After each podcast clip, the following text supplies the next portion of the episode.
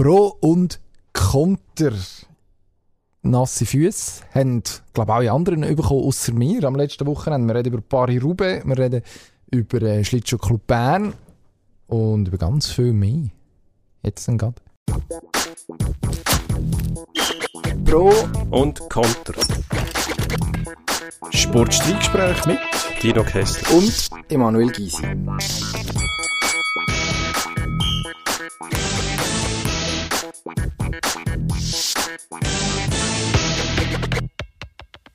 Paris-Roubaix.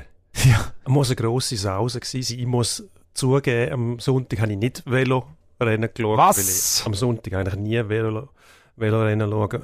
Also Was Rennen, Rennen gibt es bei mir eigentlich nur mit vier Rädern. Zweirädrige Rennen. Fehler.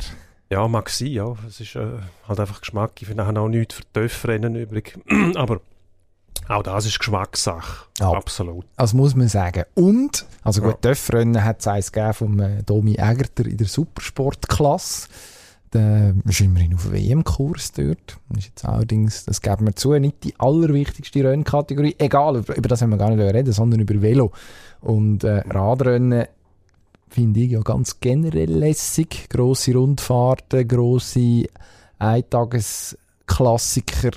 Das sind Sportanlässe, die immer für grosse Geschichten gut sind. Und jetzt am vergangenen Sonntag Paris-Roubaix schon an und für sich ein Monument, ein Riesending.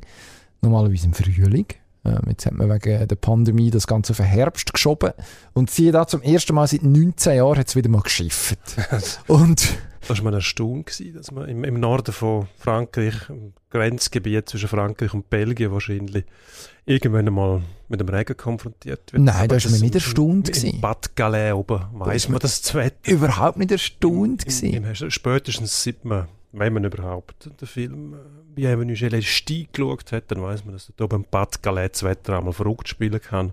Was in dem Fall ziemlich ungünstig ist. Stell dir vor, das ist das Rennen auf der Kopfsteinpflaster für die, die nicht sehr gut informiert sind, so wie ich, ähm, wenn es um Velorennen geht. Wobei, ich muss da Klammern setzen. Rundfahrten, zum Beispiel Tour de France im Sommer, etwas Grossartiges, zum jeden Tag reingegüchseln, hat für mich fast schon ähm, der Wert oder die persönliche Wertstellung, wenn, er, wenn ein grosses Fußballturnier, wo man sich darauf festheben kann, es wird jeden Tag gefahren, habe ich persönlich sehr gern.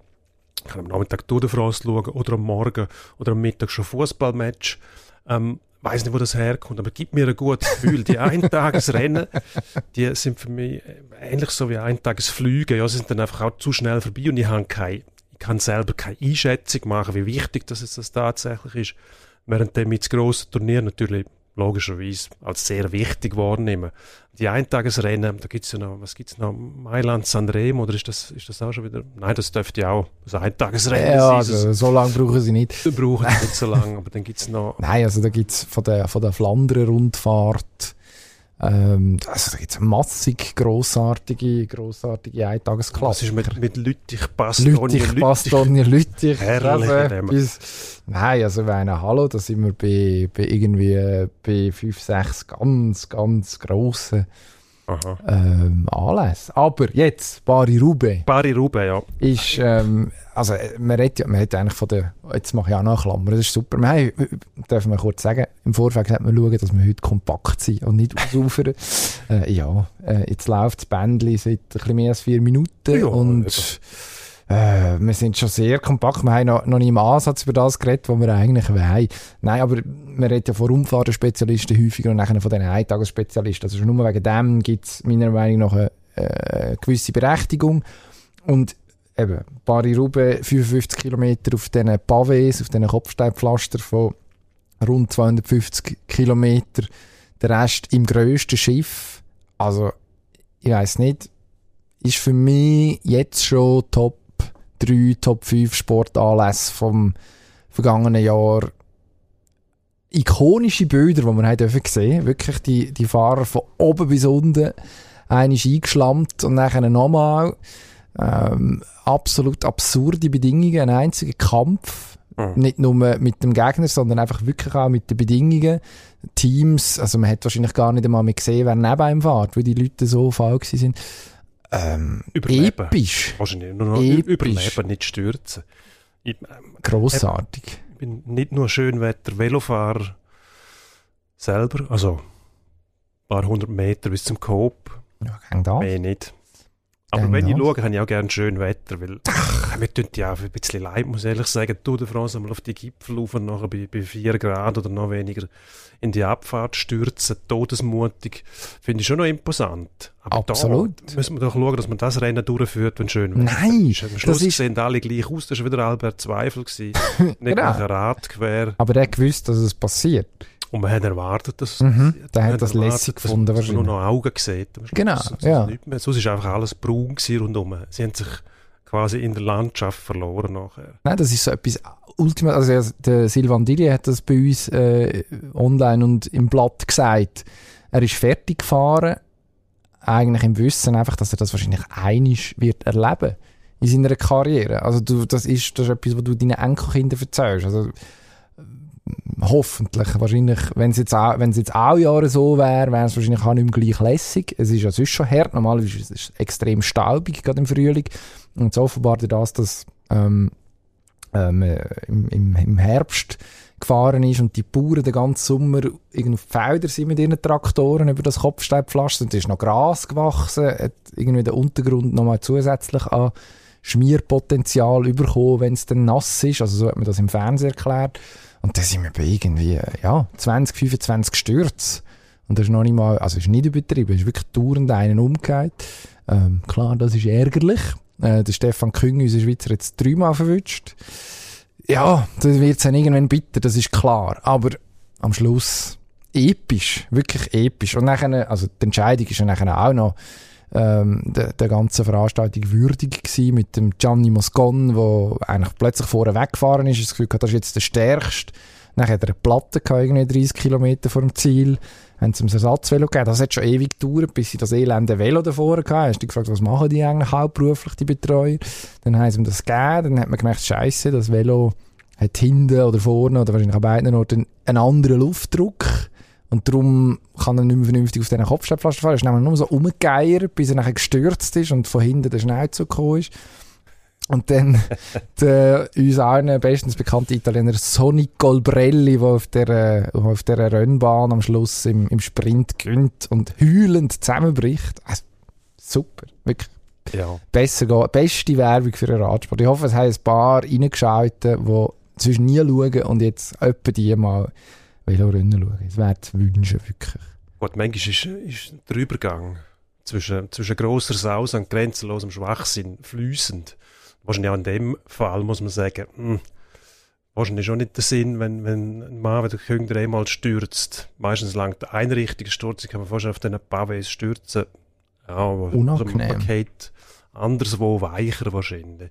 Ja, Und sicher. auch die Verletzungsgefahr und das Risiko ist natürlich riesig auf dem, auf dem Untergrund, dann noch mit der Temperatur, dem, dem, dem Wetter. Also unschön, muss man sagen, aber spektakulär zum Schauen, das ganz sicher. Ist auch irgendetwas, was man der Formel 1 jeweils auch vorwirft, dass der Voyeurismus fördert, dass die Leute nur zuschauen, weil sie Unfälle sehen wollen. Was man bei der Formel 1 aber auch sieht, ist, dass man Piloten mit, ähm, mit wenigstens mal den falschen Reifen wieder versucht rauszuschicken oder dass, Ja. dass sie verweigern, sich Pneu zu wechseln, wechseln zu lassen. Nachher lernen sie es auch auf den Hartweg, dass es nämlich bei, bei einer nassen Strecke wenig Sinn macht, mit der falschen Pneu unterwegs zu sein. Ähm, vielleicht zu dem später noch ein bisschen mehr. Ähm, haben wir wollen noch über die Frauen reden, die auch ein paar in Roubaix gefahren sind. Müssen wir vielleicht Mal. ganz kurz, ja. Ich finde es noch einen interessanten Ansatz. Der Sieger von dem Rennen, eben der Italiener mit dem lustigen Der Namen, Colbrelli. Sonny Colbrelli, klingt wirklich wie auf so einem... Jetzt gibt's doch, jetzt gibt's doch die Soprano, ein Sopranos Prequel. Ist äh, offenbar jetzt rausgekommen in den USA, kann man es schauen, ich will das auch gerne. würde auch gerne- demnächst. Man kann uns Hinweise geben, wie man auf mehr oder weniger legale Art das kann machen Oder uns Passwörter schicken. Ähm, Sonny Colbrelli könnte jetzt dort Der wunderbar eine Figur sein. Ja. wird wahrscheinlich. Aber das ist nicht das Thema. Zu Masse haben. Nein. Was ist das Thema? Das Thema war, dass der Sonic Colbrelli 30.000 Euro gekriegt hat für seinen Sieg als Preisgeld und ähm, die beste Frau, also die Frau, die gewonnen hat, 1500 Euro. Und das ist in der Zeit, wo wir uns jetzt drin befinden, natürlich ähm, ein Anlass für diverse Diskussionen. Mhm. Ist das gerecht? Ist das fair? Wieso kriegt die Frau nicht gleich viel wie der Mann? Also, vor allem, warum bekommt sie so absurd wenig? Das ist ja Frechheit. Also, dann wirklich lieber nichts. Oder irgendeinen Sachpreis, vielleicht irgendwie ein Konfiglas und, und, äh, ich weiß auch nicht, äh, äh, Also- ein Badtuch oder so. Aber, Wenn sie das gemacht hätten, dann wären sie von der von das wäre ehrlich. Gleichstellungsbehörde ans Kreuz genagelt worden. Also das Gomfiglas. ja, Also dann, dann kannst du auch den mit der Küche noch bringen. Das ist, äh, finde ich dann schon ein bisschen arg. ja, genau. Aber es geht ja in die Richtung. Aber sie hat ja etwas gekriegt. Ich finde, das war das erste Mal, gewesen, dass, dass die Frauen Mhm. nicht mitfahren. Oder? Und man muss da schon ein bisschen aufpassen bei der Diskussion, dass man nicht überbordet. Also der Anlass für einen Haufen Leute zum Zuschauen ist Paris-Roubaix. Klar, das ist ein Klassiker. Mhm. Und ich habe nichts dagegen, wenn man versucht, das Frauenrennen aufzubauen. Aber wenn man es aufbaut, dann muss man irgendwo anfangen. Und dass das am Anfang noch nicht der grosse, der grosse Treiber ist, was das öffentliche Interesse anbelangt, das ist vollkommen klar. Darum finde ich es eigentlich okay, wenn sie irgendetwas kriegt. Ich finde jetzt 1500 tönt schon ein bisschen gar mickrig. Also es ist das 20-fache, wo der Sieger, wo der Herr Colbrelli bekommt. Jetzt kann man sagen, 30'000 Euro ist gar nicht so eine immense Summe für einen, für einen Sieg, oder? Also, fair enough. Ist, ist okay, ist gut. Aber nicht, äh, Ja, also, also, also ein Klassiker. Du- Wenn, wenn jetzt, was würde man sagen, wenn der Million kriegen würde? Dann würdest du sagen, du hast Paris-Roubaix, also Genau. etwas viel mehr. Das ist- Tennisturnier, Das ist oder? quasi wie wenn du Tour de France gewinnst. Ja, Nicht ganz, aber von der Ja, ich Bedeutung weiss, was her. Es ist eine Kategorie, wo, wo kannst du sagen, da dürfen wir belohnt werden, oder? Für Radsport funktioniert natürlich nicht so, aber ja, genau. Ja. Und jetzt Und jetzt kommt, 30'000 durch 20 und dann kommt man etwa auf die 1500. Und ja, Frauen sind nicht gleich weit gefahren, das muss man sagen. Also sind, die sind ähm, etwa halb so weit, nicht ganz. Ja. Also es gibt Unterschied. Das darf man auch, finde ich, sagen. Ich finde einfach, der Faktor 20, der irritiert mich schon. irritiert mich auch, muss ich sagen. Finde ich irgendwie seltsam, ja. Ah. gerade auf das kommt. 1500 ist dann... Nein, 1535, um genau zu sein, was noch ein bisschen lustiger ist. Noch, noch seltsam. da muss irgendjemand tatsächlich Berechnungen angestellt. Also es kostet nicht auf 35. Keine Das Ahnung. ist 2000 von mir oder 1000 oder 5000, irgendeine gerade Ah ja. Zahl, aber nicht 1535. Als ob man da irgendwelche Berechnungen angestellt hat. Sind denn die auch 50 Kilometer Pavé gefahren? Nicht ganz so viel weiss. Aber das habe ich nicht nachgeschaut, wie viel Pavé, also, also Pavé-Passage jetzt gehabt. Es hat auch, also man hat ähnliche Wettersituation gehabt. Es war am Tag vorher, gewesen, am Samstag, ähm, das Rennen. Hat man auch auf Eurosport können schauen, hat auch Ausschnitt gesehen. Äh, Marlene Reusser, unsere Schweizerin, ist, hat dann auch aufgegeben irgendwann nach einem Sturz, wenn ich es richtig mitbekommen habe. Also dort ist man schon auch an die, an die Limiten angeführt worden. Es ist nicht irgendeine äh, eine völlige Schmalspurversion vom vom Mannrennen gewesen, auch wenn logischerweise die Voraussetzungen, also es ist ein Unterschied, ob du 250 oder 120 Kilometer beides gerundete Zahlen fahrst. Aber äh, ja, also mich irritiert, ich weiß es nicht, ich, du hast es vorhin richtig gesagt, oder? das ist wahrscheinlich gut gemeint eigentlich, dass man sagt, man will jetzt ähm, Tour de Suisse, wo ja auch im letzten Sommer eine erste Ausgabe gemacht hat, äh, Tour de Suisse von der Frau mit zwei Etappen, also sagst äh, Was wird Was? denn da fest? Schaut man da mal, ob das Publikumsinteresse da ist. Also jetzt mal, jetzt, jetzt kann man natürlich positiv formuliert sagen, diesen Sommer gibt es mehr schon. Jetzt sind es glaube ich vier, wenn ich es richtig verstanden habe. Jetzt gerade in den letzten Tagen rausgekommen. Vier Etappen. Ist immerhin eine Steigerung, es geht etwas in eine Richtung. Also das kann man wohlwollend festhalten. Ich finde dann, also 1500 Stutz, es, das Paris-Roubaix, dass man dort nicht in der Lage ist, ja, also irgendwo im Budget noch einen Posten zu finden, dass man sagt, okay, wir machen da eine Summe draus, wo irgendwie, und du kannst ja wahrscheinlich bei diesen Frauen sogar noch mehr ausrichten mit dem Preisgeld, weil die weniger verdienen, also die Belohnung wird sich wahrscheinlich dann irgendwie noch, noch multiplizieren, wenn sie könntest erhöhen, irgendwo gefühlt. Verstehe ich nicht, dass man nicht mindestens, wie, sagen, ähm, wieso nicht Kilometerfaktor? Die fahren so weit, Männer fahren so weit, wir passen es genau dem an, eins zu eins. Oder dann eben eins zu zwei oder was auch immer. Ja. Ja. Ich, ich sehe den Grundgedanken. Ich finde das jetzt zum Beispiel problematisch, weil wenn das bei anderen Sportarten anwendest, was ist denn die Größe, die man misst? Mhm. Müsstest du sagen, wir haben, wir haben irgendein ein, ein Turnier, sagen wir ein Fußballturnier, dann schauen wir einfach darauf, wie viele Zuschauer das, das, äh, das Interesse generiert. Und dann verteilen wir das Geld so, das ist dann auch nicht fair, oder? Man hat ja, Ja, gut, so funktioniert Sie- ja der internationale Fußball. ja, aber ich rede nicht vom Profifußball, sondern von internationalen Turnieren, wo Verbände organisiert werden, Okay. die wieder eine andere Verantwortung haben als der Profifußball ist ein Geschäft, da hat niemand eine Verantwortung irgendjemandem gegenüber, außer sich selber. Also, für, man jetzt, man nicht sagen, dass Sport die, könnte schon für Wert stehen. Die, die, die, Clubs, die sind nicht verpflichtet, dem Sport Sorge geben, sondern die investieren ihr Geld und wenn, wenn Geld daran verdienen, was zum Teil auch klingt, vor allem ähm, bei englischen, englischen Clubs, wo, wo das Geld wirklich in, in Strömen fließt, bei anderen eher weniger. Und Verteilung dort, das wird dann wahnsinnig schwierig. Was ist das Verursacherprinzip im Profisport? Profisport gibt es, wenn sich ein Haufen Leute für den Sport interessieren mhm. und den gesehen werden. Mhm. Jetzt kann man, da bin ich auch teilweise einverstanden damit, dass man versucht, den Frauensport so wenigstens herzustellen, dass die Leute die Chance haben, den zu sehen. Weil sonst wird es wahnsinnig schwierig. Also, wenn ich nie, nie kann schauen dann weiß ich auch nicht, ob das, Produkt gut ist. Aber schlussendlich entscheidet der Trend, der Endkonsument, der Letzte, der, der mhm. dafür zahlen ob er es gut findet oder nicht. Und da finde ich, zum Teil wird schon wieder zu viel gemacht. Das heißt, man versucht in den Wettbewerb einzugreifen. Das heißt, einfach aus, aus, aus, aus Gründen von der, von der politischen Richtung, wo man sich gerade drin befindet, sollte man das schauen. Und das funktioniert nicht. Aber du kannst niemandem befehlen, Frauenfußball zu schauen, zum Beispiel. Wird dir niemandem befallen? Nein, aber es tönt zum Teil ein bisschen so, man versucht es zu fördern. Das Interesse muss ja natürlich wachsen. Okay. Das Dann, aber, aber gleichzeitig muss man Gelegenheit haben, um es zu sehen. Mhm. Nur frage ich mich, wo fährt das an? Mhm. Fußball ist nicht von Anfang an im Fernsehen übertragen worden. Das ist eine Zeiterscheinung. Aber Frauenfußball ist ein super Beispiel, oder? Weil ist ein gutes Beispiel. Frauenfußball und oder der Fußball der Frauen ist am Schluss ist es die gleiche Sportart ist bis vor nicht allzu langer Zeit kein Thema gewesen, weil es nicht erwünscht war, oder? Also es ist nie gefördert worden, es ist zum Teil nicht erlaubt gewesen. Man hat, also wenn als Mädchen ist, shooten, dann hast du zuerst müssen, hast das zuerst müssen erkämpfen und dann nachher irgendwelchen Blödsinn anhören.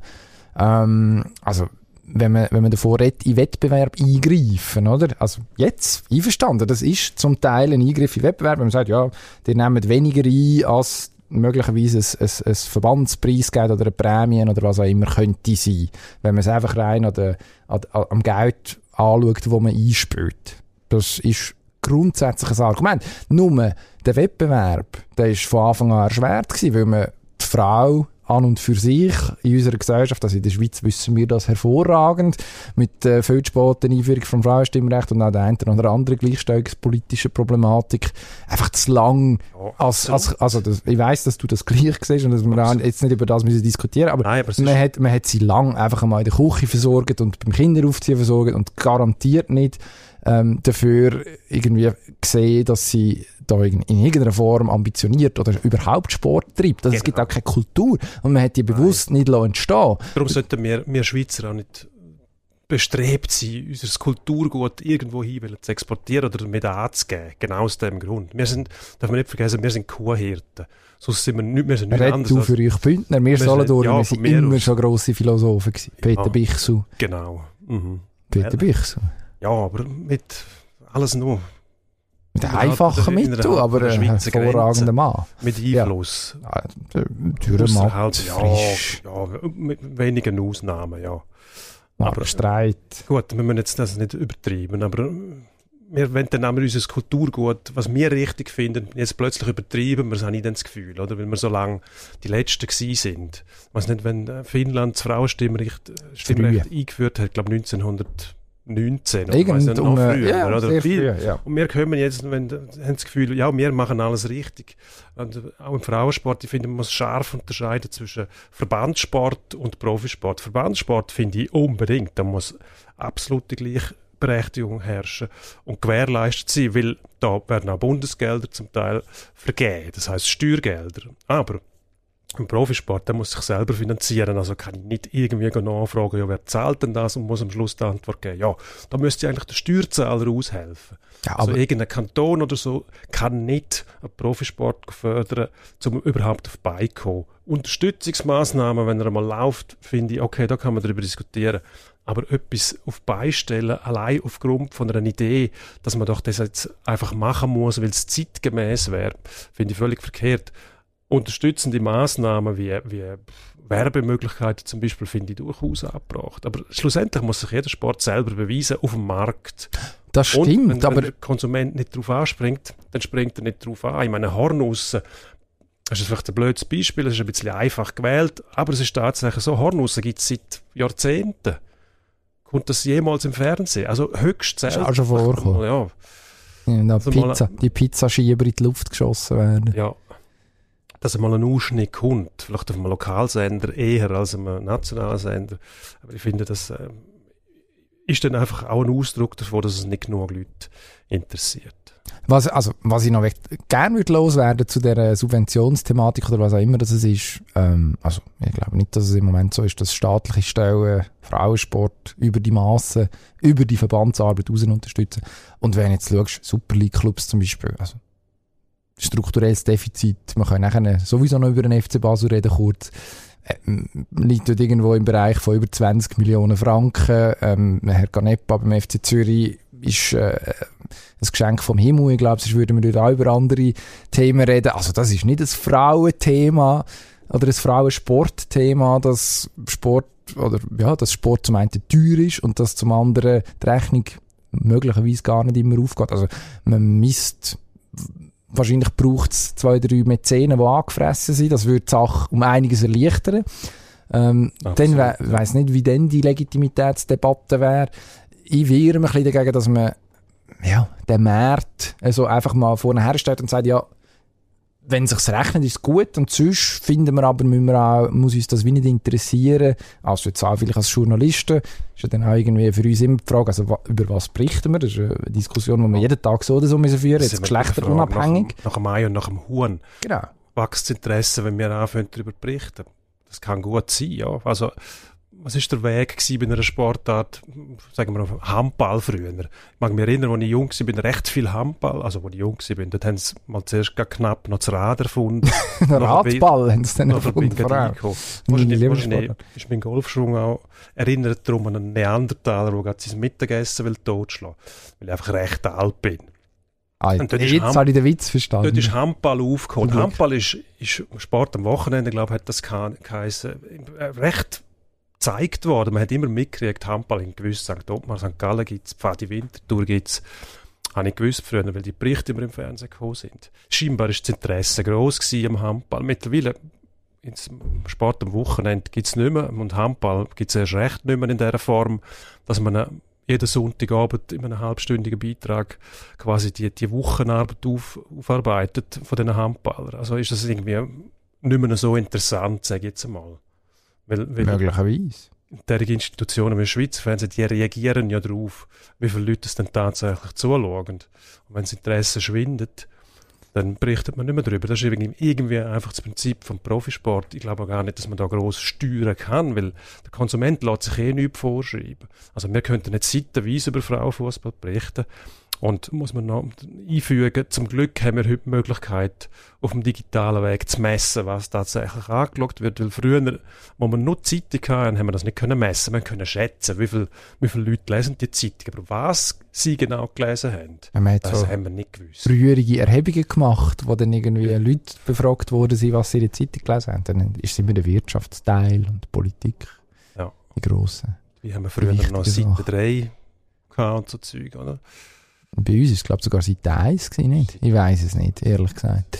Wenn wir über den SCB reden, apropos die grossen Clubs vom Schweizer Sport. Ja. Schlittschuhclub Bern. Der Schlittschuhclub Bern am letzten Samstag 1 zu 0 gewonnen. In Zürich war irgendwie ein bemerkenswertes Spiel gewesen und auch bemerkenswert, was noch passiert ist.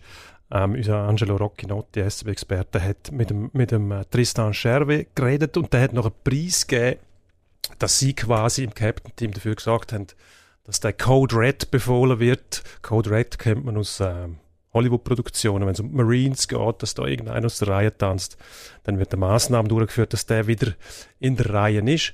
Und irgendwie so etwas haben sie beim SCB gemacht, das Captain-Team hat mit den Leuten geredet und hat, eine, hat eine ins, ins Bewusstsein gerufen, dass man beim SCB eben nicht einfach nur äh, dabei sein kann, sondern gewisse Regeln muss einhalten, dass man nicht, nicht etwas Besseres ist, nur weil man beim SCB ist, sondern dass man erst zu etwas Besserem wird, wenn man eben die Philosophie vom SCB, dass eben der Kampf von den Schüssen liegen und, und nicht aufgeben und so weiter, bla bla bla, ist ein Haufen bla bla bla dahinter, eben auch dazugehört. Grundsätzlich haben die absolut recht. Ich finde es bemerkenswert, dass das in die Öffentlichkeit getragen haben, weil erst so entfacht es wirklich die Vollwirkung, wenn das alle mitkriegen. Und nicht einmal, dass man das weiß, sondern in einem anderen, in einem anderen Club, in einer anderen Garderobe kriegen sie das, kriegen sie das hindurch mit, ist völlig logisch, die wissen immer, was läuft. Aber auch die anderen Spieler, Gegner, wenn sie mitkriegen, dass die das öffentlich machen, hat es eine andere Wirkung. Ist vom Tristan Scherwe auch, wenn er das ab, absichtlich so gestreut hat, damit es eben die Wirkung entfacht, äh, ein politischer Schachzug, wo am SCB könnte äh, wirklich eine andere Wirkung verschaffen, ein anderes Image auch, weil man sieht, dass Führungsspieler nicht einfach nur dort und einen Haufen kassieren und dann ist es ihnen egal, was läuft, sondern sie sind tatsächlich daran interessiert, dass das schnell besser wird. Ich glaube, mit dem Trainer sind sie zufrieden, was sie haben, was sie gekriegt haben aus Davos. Jetzt muss nur die Leistung von der Mannschaft ähm, äh, zum Teil sind die vorher schon gut gewesen, aber eben nicht konstant. Dass man konstant wieder auf dem Niveau sein kann, das muss noch nicht spitze sein, der SCB ist sich immer noch mal holen, aber wieder eine berechenbare Leistung, dass man weiß, man muss so und so gut spielen, um den SCB zu schlagen. Ich finde das, was die drei gemacht haben, Scherwe, Moser und der Sander im Captain-Team, ähm, an den Stolz von ihren Kameraden appelliert haben, ähm, fantastisch. Also grundsätzlich kann man ja nichts sagen gegen das. Du solltest aber etwas sagen, weil das aber, ist ein kontroverses Format. Also solltest du jetzt sagen, nein, das ist Quatsch, Gugus Nein, Quatsch und Gugus ist es nicht. Aber es, es wirft ein paar Fragen auf. Und zwar ist es, wie viele Matches sie gespielt in dieser Saison? Rund zwischen 9 und 11. Genau. Also, ich hätte gesagt, rund 10. Also, sprich, noch nicht mal, äh, noch nicht mal ein Viertel von der Saison ist durch. Und jetzt ist man beim Schlittschuhclub Bern, wo letzt, ja, in den letzten zwei Jahren recht viel in die Hose gegangen ist, auf allen Ebenen. In wirklich etwa, also was können schief gehen, gefühlt, ist irgendwie schief gegangen. Also, das müssten eigentlich auch in den Schuss gehört haben und wissen, okay, jetzt, jetzt müssen wir, jetzt fertig und, äh, es vertreibt nichts mehr. Und dann muss man nach wenigen Matches von der neuen Saison schon zu einem von den letzten Mitteln so gefühlt greifen. Also, dass man irgendwie am besten noch wahrscheinlich, also, das ist jetzt, ähm, frei erfunden von meiner Seite, aber irgendwie Kabinentüren zu, den Trainer noch ausbeschliessen und sich, und nachher, und nachher irgendwie die grosse, die grosse, ähm, kropfleerte Gardine predigt, wie auch immer, dass man es nennen will. Scheinbar fun hat es funktioniert jetzt in dem Fall. Gegen ZS hat man das gar nicht gestohlen. Also das ist gegen eine, gegen eine gegen eine gute Mannschaft, wo hat man eins noch gewonnen. Und du versuchst mir irgendwelche Zeichen zu machen. Was wolltest du mir sagen? Gegen die Lakers haben sie vorher gewonnen. Ja, gut, okay, aber ja, gegen die Lakers müssen Lakers sie gewinnen. Waren fünfmal hintereinander, ja, fünfmal ja. in Folge und, und nein, ja, und ja, nein, das ist eben so ein bisschen, ich sage, die Lakers sind in dem Moment ein schwieriger Gegner, weil gegen die dann gewinnen musst. Eben, das ist das. Da kommt ja, ein sogenannter Licht, da bist in der ist Krise, das so? gut, die müssen wir jetzt schlagen. Ist das, das so? Kannst du nicht sagen, ja gut, aber die Lakers, die haben doch, die haben doch jetzt äh, fünf Siege nacheinander gefeiert, die haben sogar zugeschlagen in dieser Zeit. Ja, jetzt haben wir gegen die halt auch verloren, oder haben wir gegen die halt auch die Verlängerung müssen. Ähm, also ja, nachher, für mich ist... Und was hebst du denn nachher noch? Du musst irgendeine oder, oder so gut. Am Geländer. Kommt, wir sind, wir sind der SCB, wir sind Letzte, wir können gar nicht mehr schlagen, weil Nein, Nein. aber, aber ich finde, aber jetzt aus, aus rein, einfach so zum die Stärke von dem SCB einschätzen, finde ich den Gradmesser Zürich interessant, weil das natürlich auch eine Mannschaft ist, die sich sicher im Moment noch ein bisschen am Finden ist, ähm, aber einfach mal grundsätzlich wahrscheinlich das grösste Potenzial in dieser Liga hat oder hm, Top 2 problemlos. Ja, ist keine spektakuläre Erkenntnis. Dass man dort auswärts, wohlgemerkt, hergeht, eins noch gönnt, eine solide Leistung abliefert, eine Leistung, die eben nicht irgendwie am Schluss noch mal sagen, ja, uh, aber der Goal ist auf dem Kopf gestanden und nur drum und also so irgendwie nicht so wie der Heinz Lindner, der im FCB den Punkt noch gesichert hat, sondern tatsächlich, man hat eine Leistung abgeliefert, die es rechtfertigt, dass man am Schluss als Sieger vom Eis gehen gegen Rappi vorher auch ja, kann man sagen, es, bestär es bestärkt irgendwie den Trend. Also für mich ist das Zürich-Spiel noch ein bisschen wertvoller, ich würde es so sagen. Ob jetzt, ja. ob das nachhaltig ist, da bin ich gespannt, oder? Also, oder ob man jetzt sagt, also, ist wie so einer von diesen, ich weiß nicht, wie viel Mal in der Saison, dass man so einen Knopf kann drücken kann, oder? Also, es ist wie jetzt ein Dings, ein, ein so Not, Notfallmoment hast du verbraucht. Und jetzt muss man schauen, was, ob es dabei bleibt, also für die Schweizer Eishockey wäre es logischerweise gut, wenn der SCB so konkurrenzfähig wäre. Ja. Ich sehe das weniger kritisch, dass man das jetzt schon machen müssen. Ich finde, es ist bemerkenswert, dass man es überhaupt macht. Normalerweise, oder in der heutigen Zeit wartet der Profi ja gerne auf Hilfe von außen. Das bedeutet dann, man muss irgendwie den Trainer wechseln oder neue Ausländer holen. Und so hat man eine Maßnahme, wo eben auch äh, irgendwie anzeigt, dass die Mannschaft lebt, dass man ein Führungsgremium hat, das sich um die Interessen der Mannschaft schert. Ähm, natürlich kann man das nicht allzu oft anwenden, weil dann würde es Kraft verlieren und dann wäre es nachher auch nicht mehr, nicht mehr interessant. Ich glaube, das wissen die auch. Ich finde, die zwei Sieg, 4-1 und 1-0, das heißt 1 Gegengol in zwei Spielen, das gibt natürlich einer Mannschaft auch Selbstsicherheit. Also das Spiel 1-0 gewinnen ist auch im Eishockey, oder ist im Eishockey etwas vom, vom, vom, vom Besten, sage ich jetzt mal, was es gibt, weil es kommt nicht so oft vor und es zeigt, dass man, dass man wirklich eine Stärke in der Mannschaft hat, eine Qualität, dass ein Goal schiessen langt. Das langt im Normalfall nicht, das heißt, man muss zwei oder drei schiessen und, und darfst weniger kriegen und wenn, wenn du kannst hinten zumachen der Trick ist einfach eins mehr als die eins anderen. Mehr, ja, aber ja. es gibt ja noch, es gibt ja noch, ähm, es gibt ja noch den, im Subkontext schwingt noch etwas anderes mit. Oder dass, äh, wenn du einen Haufen Gegengol kriegst, dann, dann musst du irgendwann einmal von der Tatsache kapitulieren, dass es nicht so einfach ist, immer eins mehr zu schiessen als der Gegner. Vor allem, wenn es dann mehr als drei, vier sind, wo der Gegner schießt pro Match. Ich finde, das gibt dem SCB auch ein gewisses Selbstvertrauen, jetzt eine gewisse Ausstrahlung, dass man eben die Torquote können abschrauben und ähm, auf dem lässt sich aufbauen. Und für Zürich ist es auch nicht so schlimm, finde ich, weil ein Match 1-0 verlieren haben. Ich glaube, drei Spiele vorher schon mal 1-0 verloren, also am Dienstag. In Freiburg ist eigentlich passiert da nichts. Aber wir reden ja jetzt nicht über Zürich. Aber ich will nur damit sagen, wenn du 1-0 verlierst, ist es viel angenehmer, als wenn du zweimal 6-4 verlierst. Weil die sechs Gegengole wegbringen, sind viel schwieriger, als einmal wieder zwei oder drei Schüsse für die Mannschaft. Ähm, was wir uns jetzt fragen, ist, wie geht es mit dem Sven Bertschi weiter? Der Sven Bertschi ist einmal eines von unseren grössten gewesen. Ja, ähm, NHL, okay, wir bleiben Eishockey. Eishockey NHL-Draft, früher dran Calgary Flames.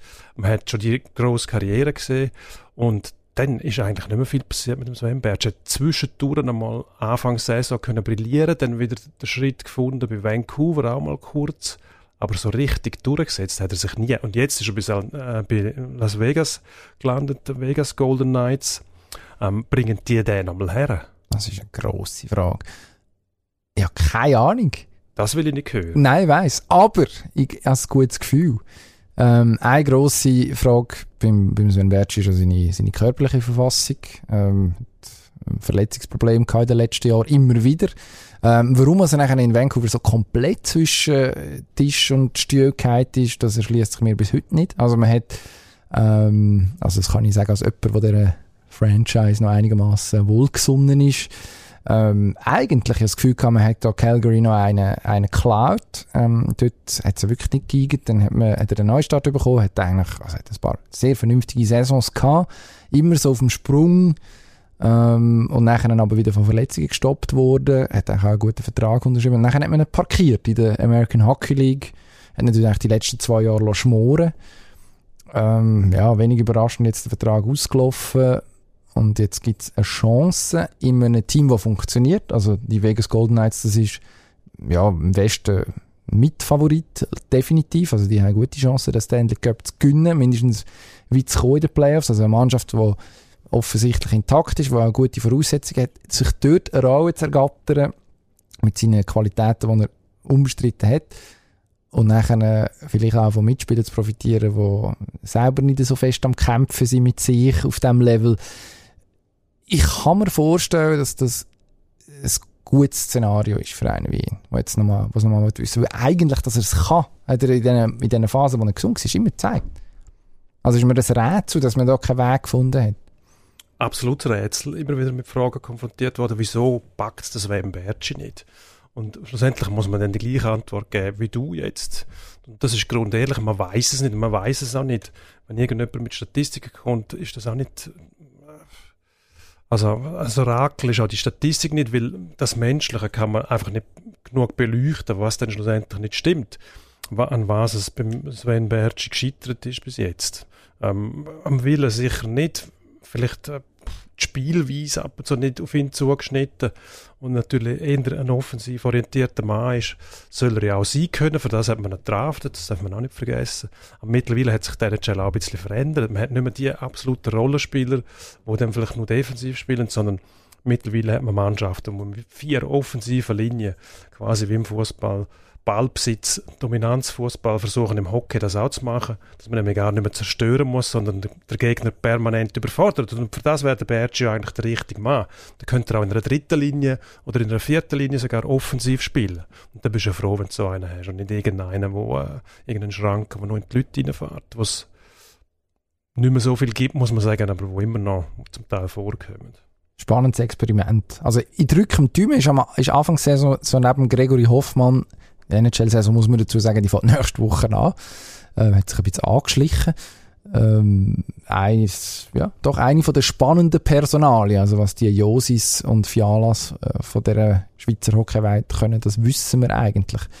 Ähm, bei den Bergis und Hoffmann müssen wir Anfangsjahr wahrscheinlich genau anschauen. Das finde ich sehr, sehr spannend. Spannend wird es auch am Wochenende. Da wird noch eine geboxt. Wir haben über Usyk Joshua geredet, über die grosse Überraschung am, äh, was ist es gewesen? Samstag oben vor einer Woche. Jetzt kommt schon der nächste Schwergewichtskracher auf uns zu. Tyson Fury gegen Deontay Wilder zum dritten. Bist schon heiß. Ich bin irgendwie hin und her gerissen bei dem Tyson Fury, muss ich ehrlich sagen. Einerseits wahnsinnig faszinierend, andererseits muss ich sagen, stoßt mir der auch ab. Aus verschiedensten Gründen. Aber ich glaube, das gehört ein bisschen zum Boxen, vor allem zum Schwergewichtsboxen auch dazu, dass das, dass die Abgründe einfach das Ganze auch noch irgendwie noch interessanter machen, wenn man dem mal so sagen will. Eigentlich ist ja der Fury schon abgeschrieben gewesen, oder? Der, aus was hat er gehabt? Persönliche Probleme und... Äh, Alkohol, Drogen, Depressionen, was wahrscheinlich wieder damit zusammenhängt. Drunter und drüber im Privatleben und dort kommt immer Sechs wieder... Kind. Was faszinierend ist, dass es immer wieder kommt. Die Anzahl der Kinder finde ich jetzt weniger faszinierend, weil so Kunst ist das nicht, muss man sagen. Also, Fairerweise. Nebenbei noch eine Profibox-Karriere zu haben, vielleicht schon. Gut, er ist schon keine Frau. Betreuungsintensiv. Also Aha, ja gut, äh, dass, er die, dass er die Kinder nicht hat müssen gebären Nein, aber äh, ja. vielleicht hat er ja in irgendeiner Form auch noch eine Rolle als Vater. Ah ja, das Könnte sein, ja. oder? Das bestimmt, ja, aber er hätte nicht müssen Nein. vom äh, 6. bis im 9. Monat pausieren, weil er Nein. möglichst keine, keine Schlagwirkung das so. zeigen in der Magengegend.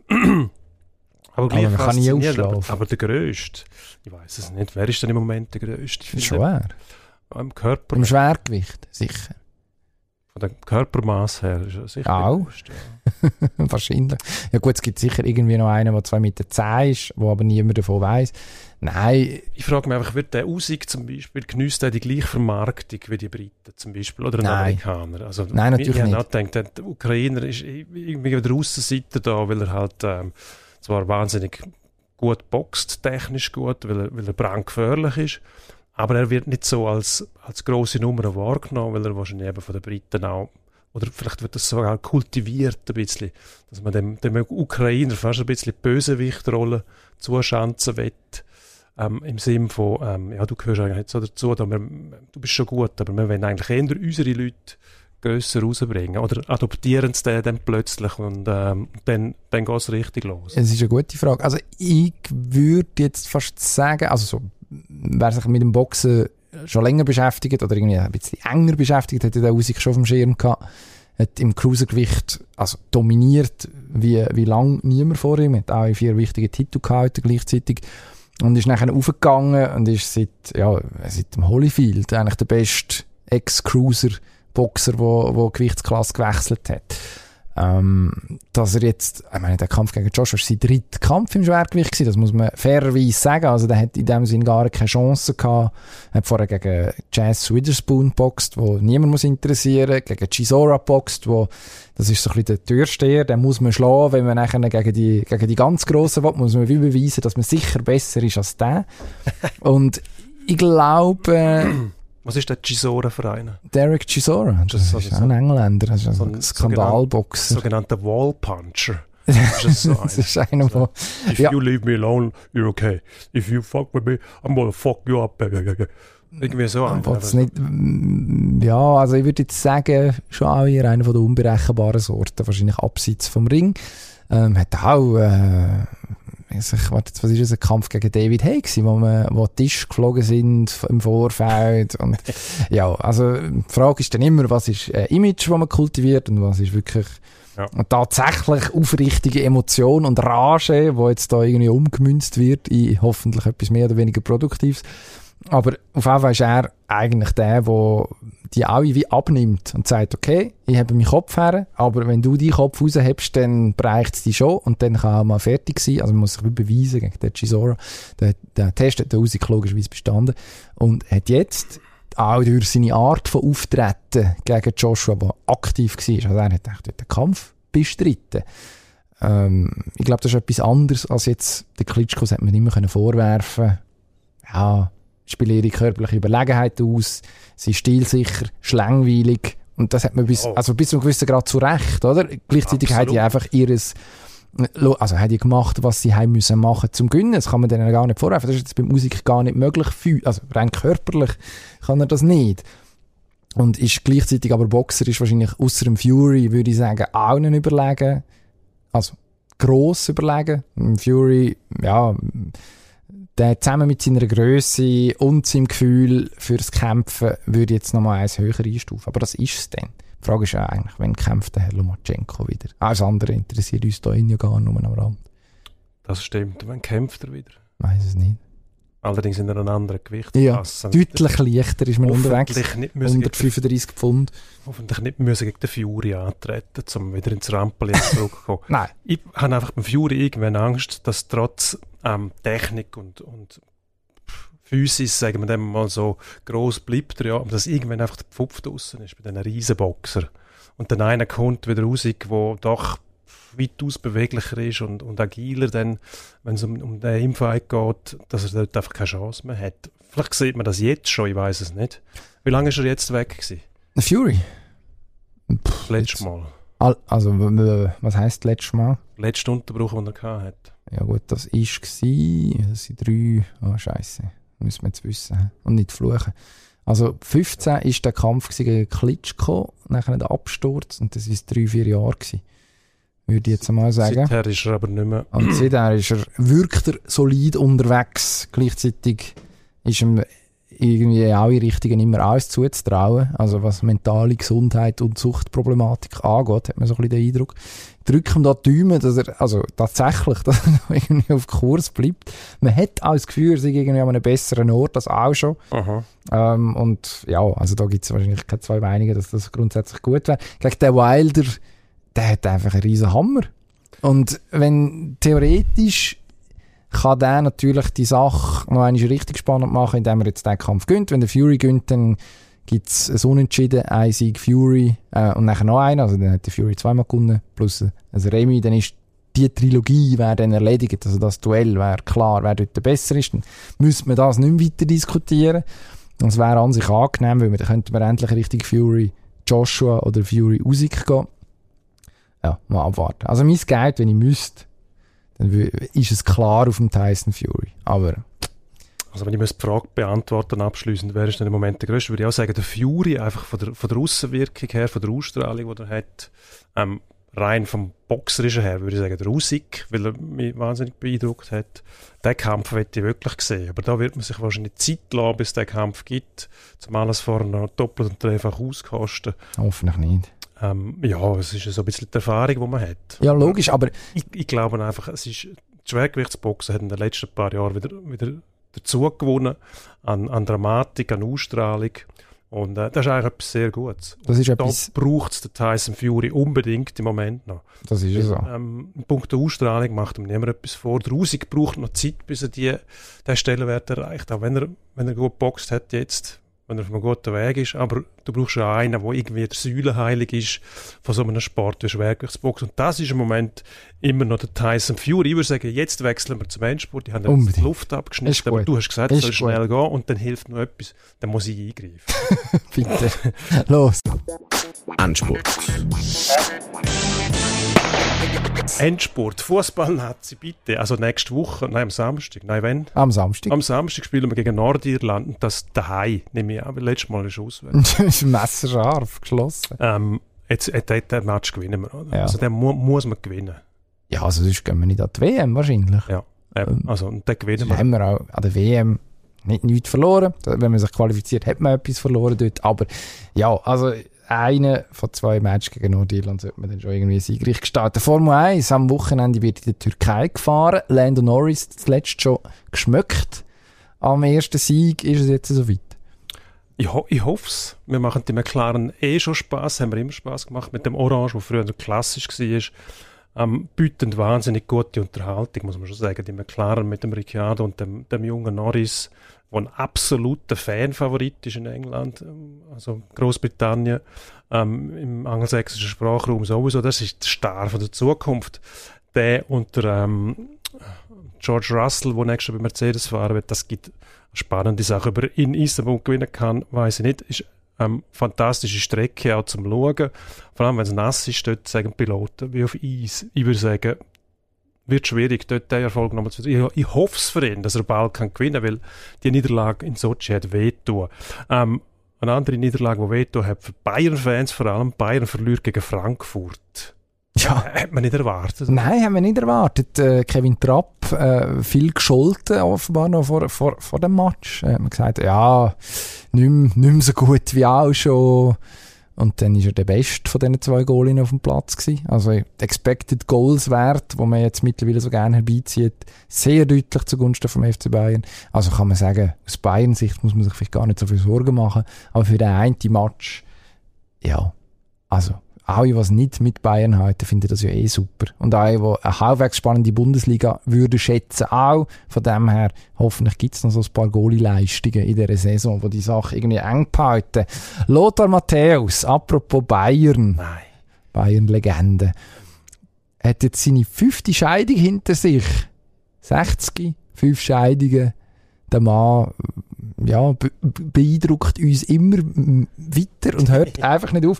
Wenn kommt Ehe Nummer 6? Ja, muss man vielleicht drauf wetten. Man sieht ihn ja ab und zu als, äh, als äh, Werbeikone für einen Wettanbieter bei Sky, glaube ich, auf dem Sender, wo man Bundesliga schauen kann.